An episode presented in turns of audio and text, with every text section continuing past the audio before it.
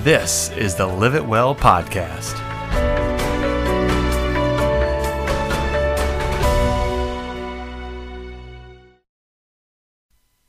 Over the Thanksgiving holiday a couple weeks back, I was flipping through my Timehop and uh, a memory came through, and it was from, oh, would have been nine or 10 years ago.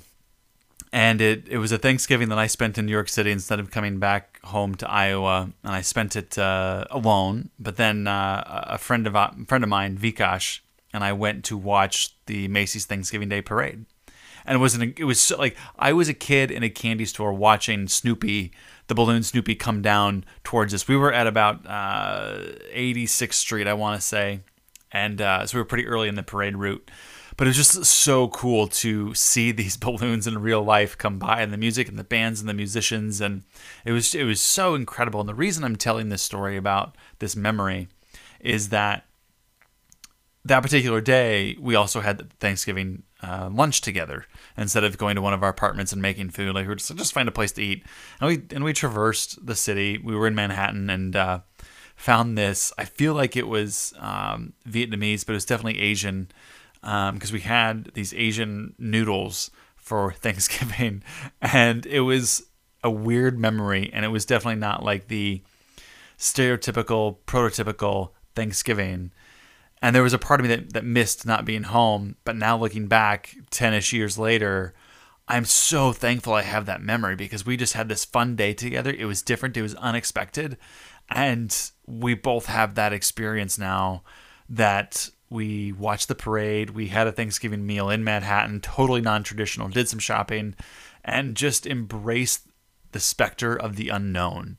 And that's a lesson I learned back then. We've all learned it again here in 2020. And so think through how you can do a better job.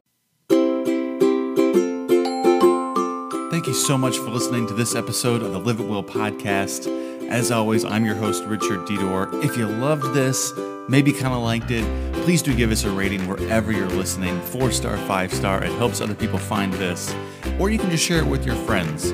We are on the fourth season, and so we've done a bunch of great stories. Please do go take some time and check them out. It's great for road trips, long times on the beach, or just when you need a break from everyday life. Because, quite frankly, we need to live it well, and that's what the show is all about.